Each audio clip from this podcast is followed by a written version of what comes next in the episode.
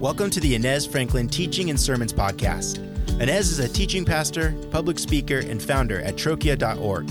Learn more about Inez at www.inezfranklin.com. We hope this teaching brings you guidance, connection, or tools as we seek God together today. Enjoy the teaching.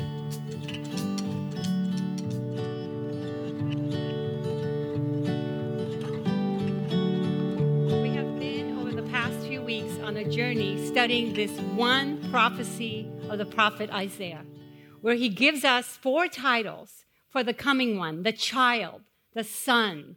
And I, each week, as I've been working through this and, and studying it and getting to teach it, I'm finding that it's just making my mind just so much more aware of the wonder of Christmas. I don't know if that's been for you.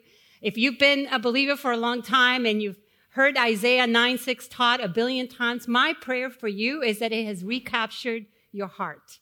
And if this is your first time, like maybe for me, this is my first time of going through those uh, passages very slowly, it's really ministered to me. Every one of these titles, as I shared last week, uh, it's four titles of two words each, but each of these words are nouns. In other words, every one of these words has a tremendous meaning and weight to them. And when we study them, we understand more about who God is.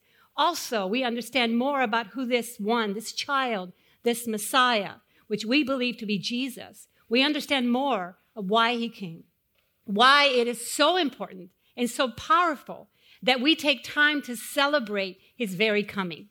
And that's what we do at Christmas. Today, we're going to look at this title, Mighty God.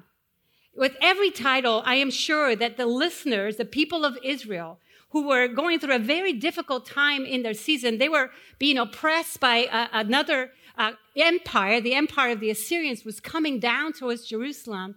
And also, they were left behind by the Egyptian rulers. So they were stuck between these two empires on their own, and really at threat of being completely wiped out. So every one of these titles would have been deeply encouraging to them. Of course, they wanted a wonderful counselor. Of course, they wanted an everlasting father, as we studied a few weeks ago. Today, we look at this word, mighty God. And I'm thinking for them would have been like, yes, that's exactly what we need. Bring it on, God. Bring it on. We need it. And I wonder for you today, do you need that? Are you here this morning going, yeah, I need that. I need a mighty God. My situation, my circumstances are so difficult. Yes, I see people raising their hands. My circumstances are such, I need a mighty God. And so it's my desire as we look into this word that you would experience his presence today and you would be reminded that he is indeed present even in the midst of your circumstances. Isaiah tells us this is going to be a child, a son, and he uses this term mighty God. And maybe in English, we might not capture the fact that the term in Hebrew is El Gibor. El, God, Gibor, mighty. Mighty God. You know, these two words together are only used in the Hebrew scriptures three times. Only three times. If you search on, on the Bible in the Hebrew language, you will know that twice it, would, it was used by Isaiah himself. One in the passage we're studying, and one in the very next chapter, chapter 10 of Isaiah, where he tells us that there will be a remnant of Israel returning to the mighty God. The only other place you see this term, El Gibor, is by the prophet Jeremiah. There, the prophet Jeremiah actually equates this title, El Gibor, mighty God, to the almighty God that the people of Israel worshiped. The one God who saved them from the slavery of Egypt, who brought them out of that land, who took them, through the wilderness, cared for them there, and then fought for them as they entered into the promised land. So they would have heard this and immediately would have maybe remembered, recalled these words. Listen to what the prophet Jeremiah wrote. Ah, sovereign Lord. I, I don't have it on the screens. I'm going to read it over you. You have made the heavens and the earth by your great power and outstretched arm. Nothing is too hard for you. Great and mighty God, whose name is the Lord Almighty, great are your purposes and mighty are your deeds. Every time you read in scripture, by the way, if you want to jot this down on your outline, That was Jeremiah chapter 32, verse 17 and 19.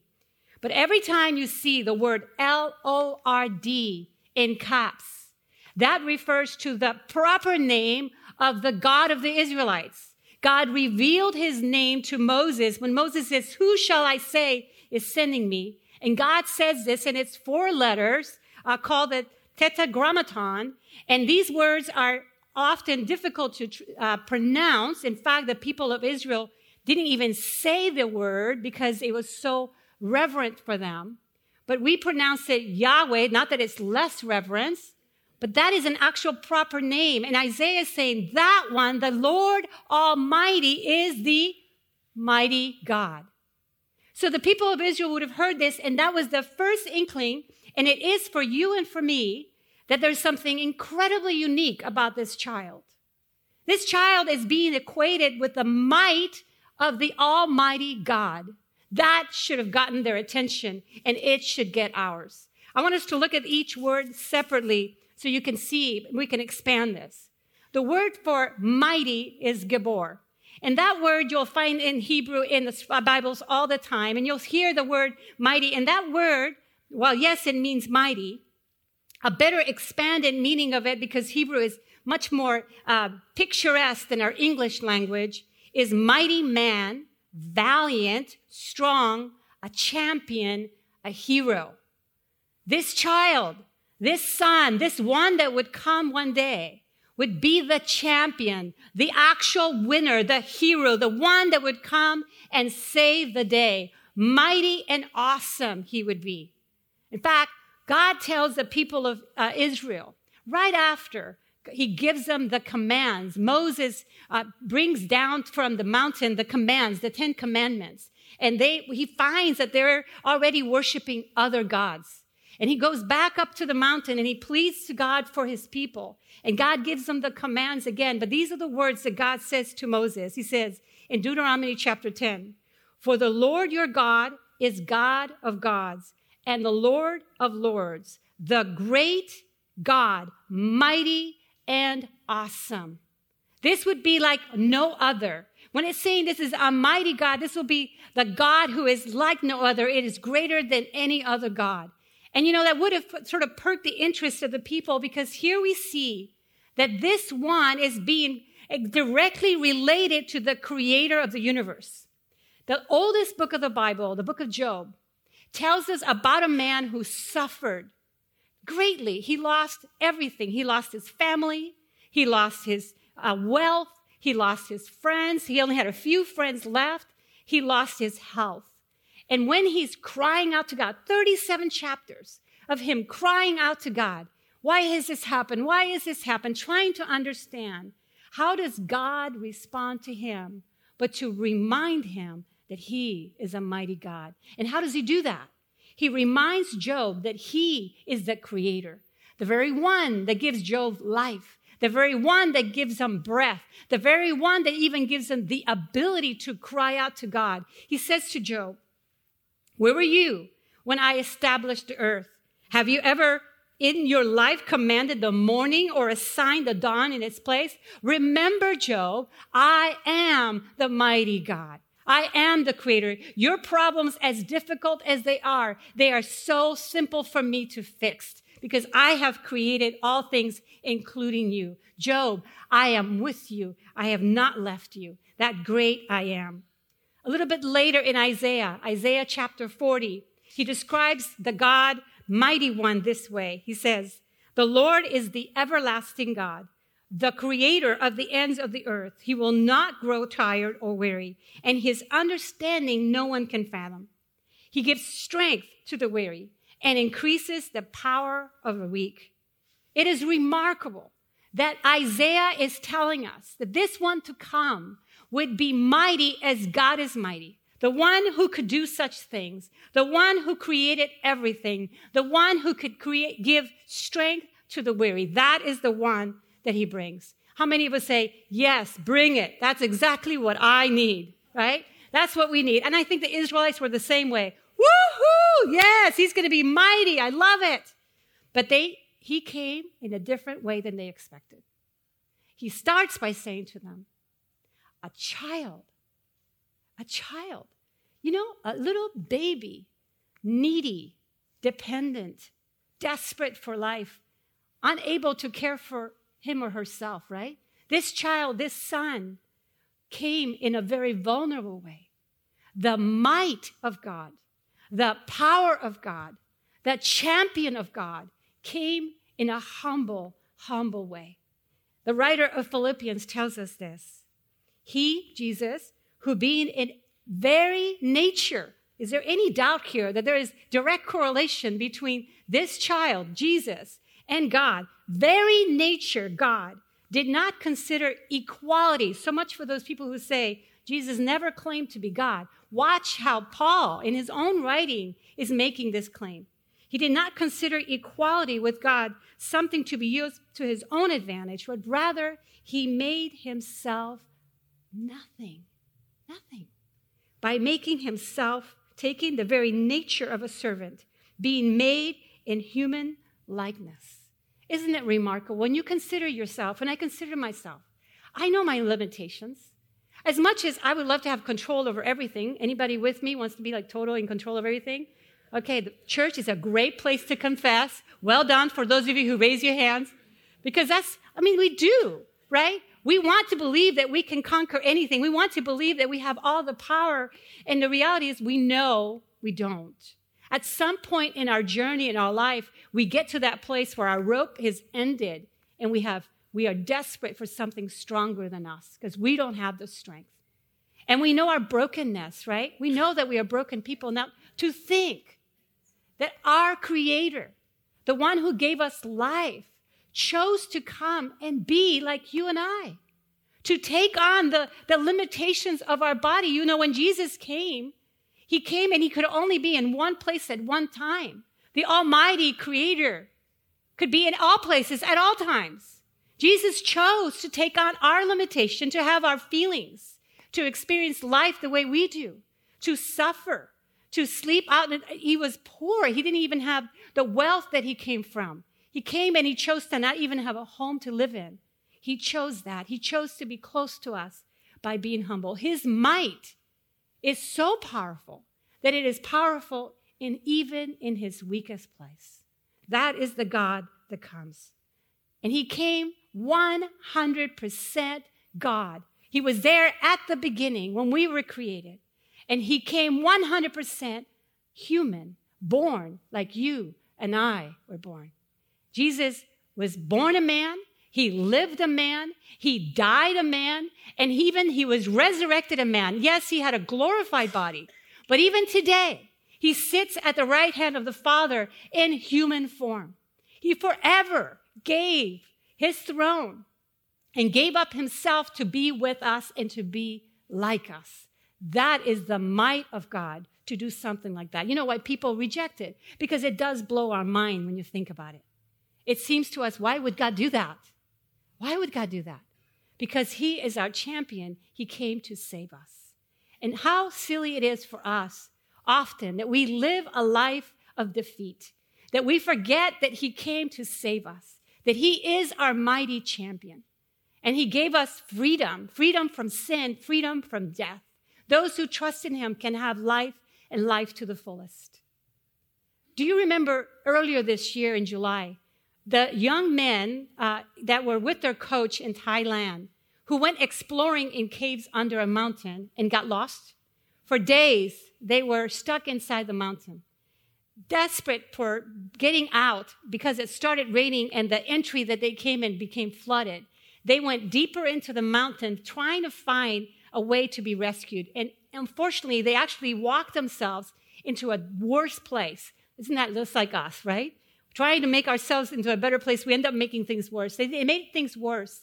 It took several weeks, three weeks, to rescue these boys from that mountain. And what it took was that some Navy SEALs actually swam all the way into the mountain to where they were, where they had no water, no food, no light. They were in pitch darkness the whole time for all those days. And they were able to rescue them out. One Navy SEAL died in the process. Now, today, these boys are going around the world and they're sharing their story. There's hints that maybe a movie will be made of their story. And they're walking around re- realizing that their salvation, their freedom came at a huge cost. Now, wouldn't it be silly if they went on living life as though they were still stuck in the cave? Wouldn't it be silly if they forgot that their freedom came at a cost? That someone gave up their lives so they could be free. But you know, don't we do the same? Don't we sometimes forget that we have a mighty one, a champion, a hero, a savior who took us out of our cave and brought us to life? that we might live victoriously. So that when things hit us, because listen, life does hit us. When we have that side swipe all of a sudden, when we feel a sense of hopelessness, that we might remember we are victorious, even if the circumstances right now don't appear to be. The whole reason for Advent is to remember that we are a people of waiting. Not only were the Israelites waiting for this one to come, and we celebrate that he did come, that's us but we are still waiting for his return when all things will be made right. While, yes, today we struggle, one day there will be no more tears. One day will, there will be no more pain, no more evil, no more darkness, because he will finally come and rule. But until then, we hold in this tension. We do have a mighty one with us, and we can live a life of victory, not a life of defeat. Amen? Yes, well said. Now, the second title is God. It's again this word El. It's just a typical term in scripture in the Hebrew language for any kind of God. In fact, if you, if you could read Hebrew you looked at the Hebrew Bible, you would see El mentioned many times. We just read it in Deuteronomy chapter 10 when God said, I am the God of gods. And what he was saying is, in the land, there were all kinds of people believing in other gods, some gods that were completely made up, some perhaps powered by a demonic, uh, from the demonic realm. Either, either way, whether they were worshiping a piece of wood or a piece of metal or some fake God, God said, yes, there's those gods out there, but there's only one God, capital G God. You'll see that in the scripture. One God, one Almighty who is mighty and powerful. And for the Israelites hearing this, that word saying that this mighty one, who is just like the creator of the universe, would also be a God, that probably would have been like, huh? Now, wait a minute. We're the people of Israel. We've been told by God, one of the first commandments is, right? Have no other gods but me. There is one who is coming. This child isn't going to be a mere human, won't be as wise. It may be a good human, maybe wise uh, like Solomon, maybe powerful and mighty like David, but wait, a God? Did Jesus say he was a God? Is Jesus God like? Oh, yes, he is. So often people claim that he's not, but scripture bids otherwise. Time and time again, the gospel writers, Paul, even the writer of the Hebrews, is talking about the nature of Jesus. Let me just read you a few. Colossians chapter 1. The Son is the image of the invisible God. For in him all things were created, created through him and for him, and in him all things hold together. For God was pleased to have, you read this with me, all the fullness dwell in him. Let's do that again. For God was pleased to have all his fullness dwell on him. The fullness of God the mighty nature of God, the power of God completely dwelling in the person of Jesus Christ. Equal to God, as Paul says, as God. In fact, in Hebrews chapter 1, it says, the very radiance of God's glory was in him. He was the exact representation of his being. He is the one that sustains all of creation. You know, have you ever watched the show uh, Nova? There's a wonderful Nova show called Black Matter. And in this show, they, they tell us how the universe has a certain number of matter that, I, but it's actually very small. The majority of what is in the universe is this thing called black matter. They say it's called black matter because they don't know what it is. But they say this that black matter holds all matter together. What is scripture telling us? Jesus holds all things together. Jesus holds our universe together such that you and I are sitting in these chairs and gravity isn't taking us up. And we're not floating on the top of this chapel, though that might be interesting. Jesus holds everything together so that in our bodies, every single part of our bodies, which are highly complex, still function. Have you watched? There's a video online. I would highly recommend it. It starts with a woman laying down on the ground and it looks at her eye and then the camera pans away from her. And all of a sudden you see where she is. She's in a park and then you see the town and then you see the earth and then you see the moon and the stars and the planets and all the all the galaxy you see the other galaxies and then the camera comes right back down to earth into her eye and through with um, some graphic design they show the makings of the eye the detail of how our bodies are created and the wonder that our bodies are. You are held together. You woke up this morning. You got out of bed this morning. You are breathing today by the power of Jesus Christ. You are being held together. If it were not for the power of Jesus Christ, you would not be here today. He is the one that keeps us. And I know you might be saying, wait, I looked at myself in the mirror and I think I'm falling apart a little. But you're not because you're here. He holds us together. He holds the whole universe together. In John chapter 1, it says, No one, no one has ever seen God, but the one and only Son, who is himself God. Look, John's writing these words. Don't take it from me. Who is himself God and is in the closest relationship with the Father. He is the one who has made the Almighty known. This one, this child, this son makes the creator of the universe known to you, to me. In the prophet uh, Daniel, there's a dream that he has. Daniel chapter 7, Daniel tells us about this, uh, this vision that he has, and he sees this Son of Man raised up to have equality with God. It says this He was given authority, glory, and sovereign power.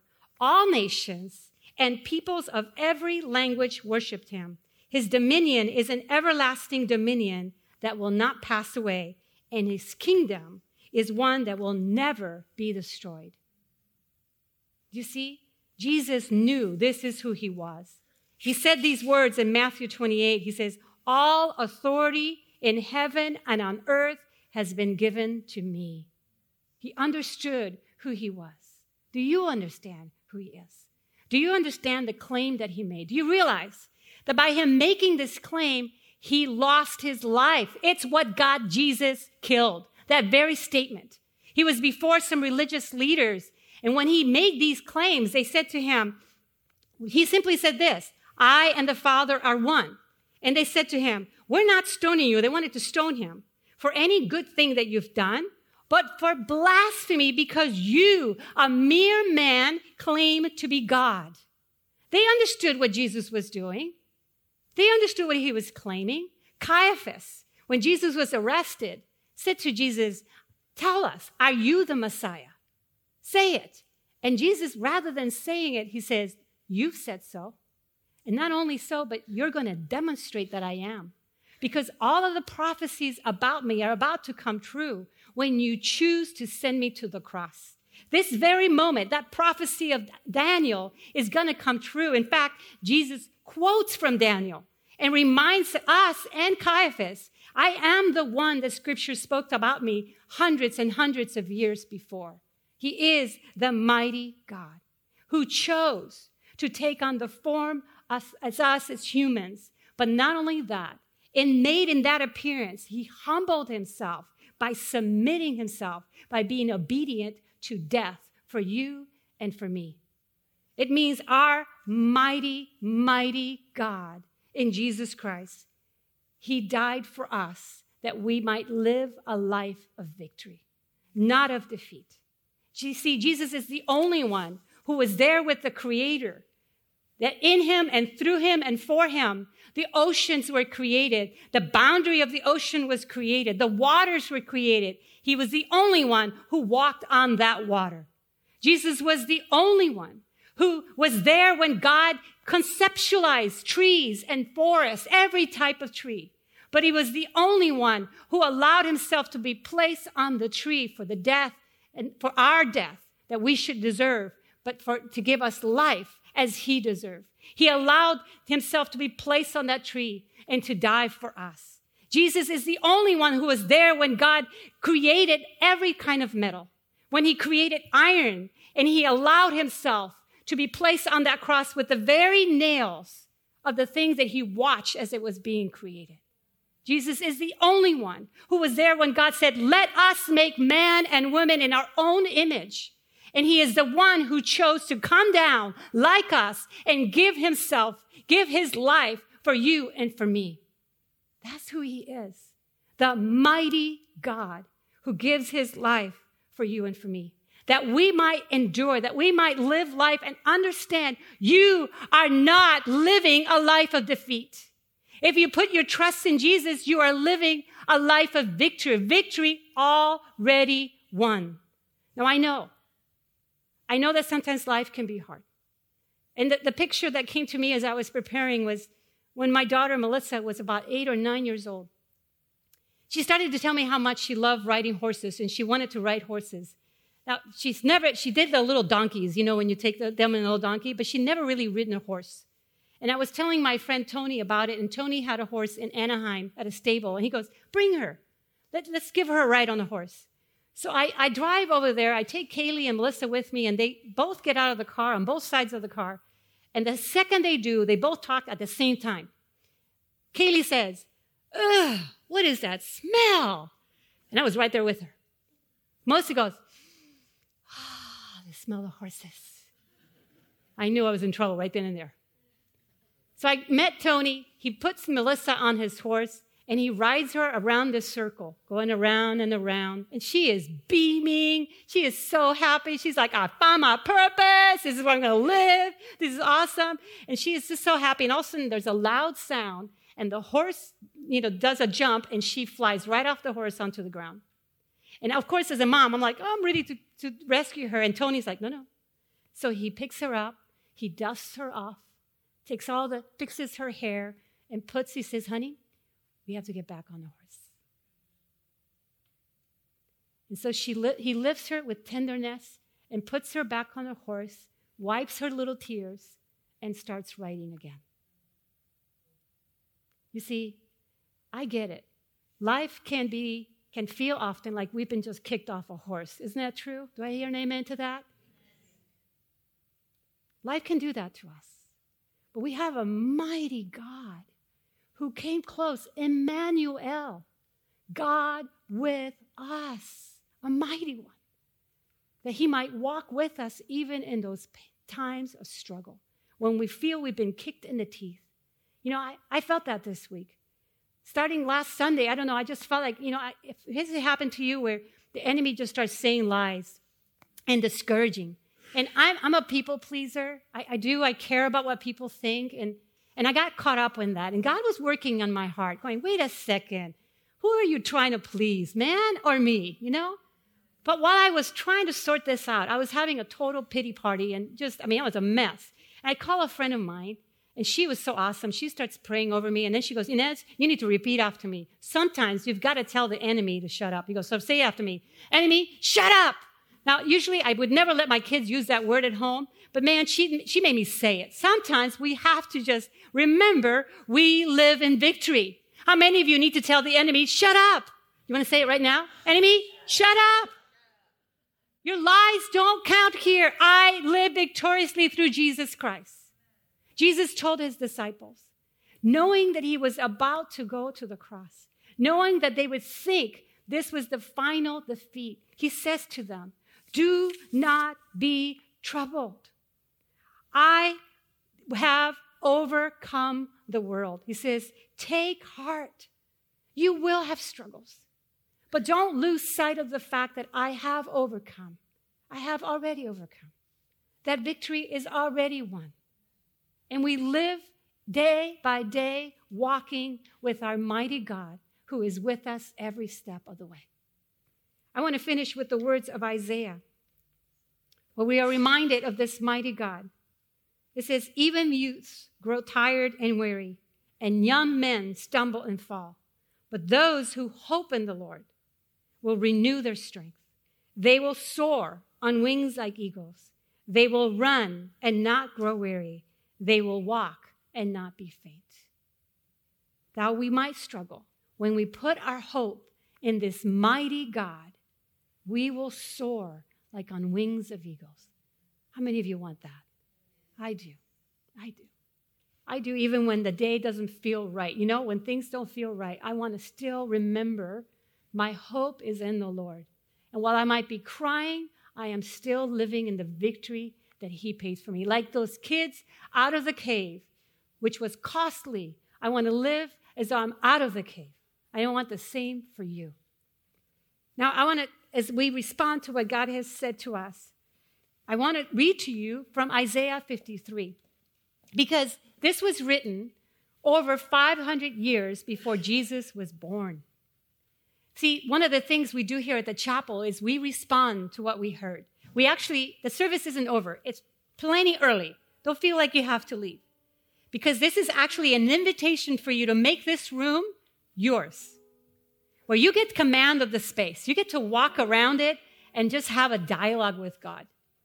And we go to the cross where we confess our sins. We say, God, here's some things that I'm battling with. You, mighty God, battle these for me.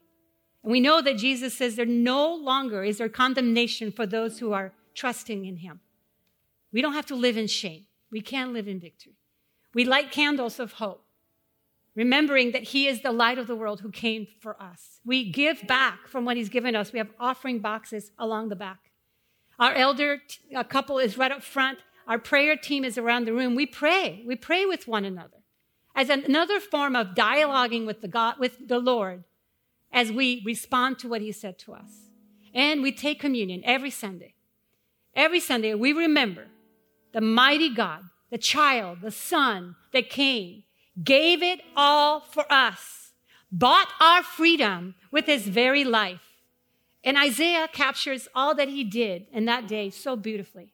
So would you stand and let me read this over you? And then please feel free after I finish to respond, go to any station in any order. You can go to all of them if you want, but stay in the room. We're going to worship together and thank God for what he's done. Here are Isaiah's words. Who has believed your message and to whom has the arm of the Lord been revealed? He grew up before him like a tender shoot and like a root out of dry ground. He had no beauty or majesty to attract us to him, nothing in his appearance that we should desire him. He was despised and rejected by mankind, a man of suffering and familiar with pain. Like one from whom people hide their faces, he was despised, and we held him in low esteem. Surely he took upon our pain and bore our suffering, yet we considered him punished by God, stricken by him and afflicted. But he was pierced for our transgressions, he was crushed for our iniquities. The punishment that brought us to peace was on him. And by his wounds, we are healed. Thank you again for listening. Make sure to learn more about Inez Franklin at www.inezfranklin.com. You can help share these teachings by leaving a review on Apple Podcasts and sending this episode to a friend. Make sure to follow Inez Franklin on Instagram, Twitter, Facebook, and more where she is engaging with the community and inviting us to participate with God and His work together. Thanks again.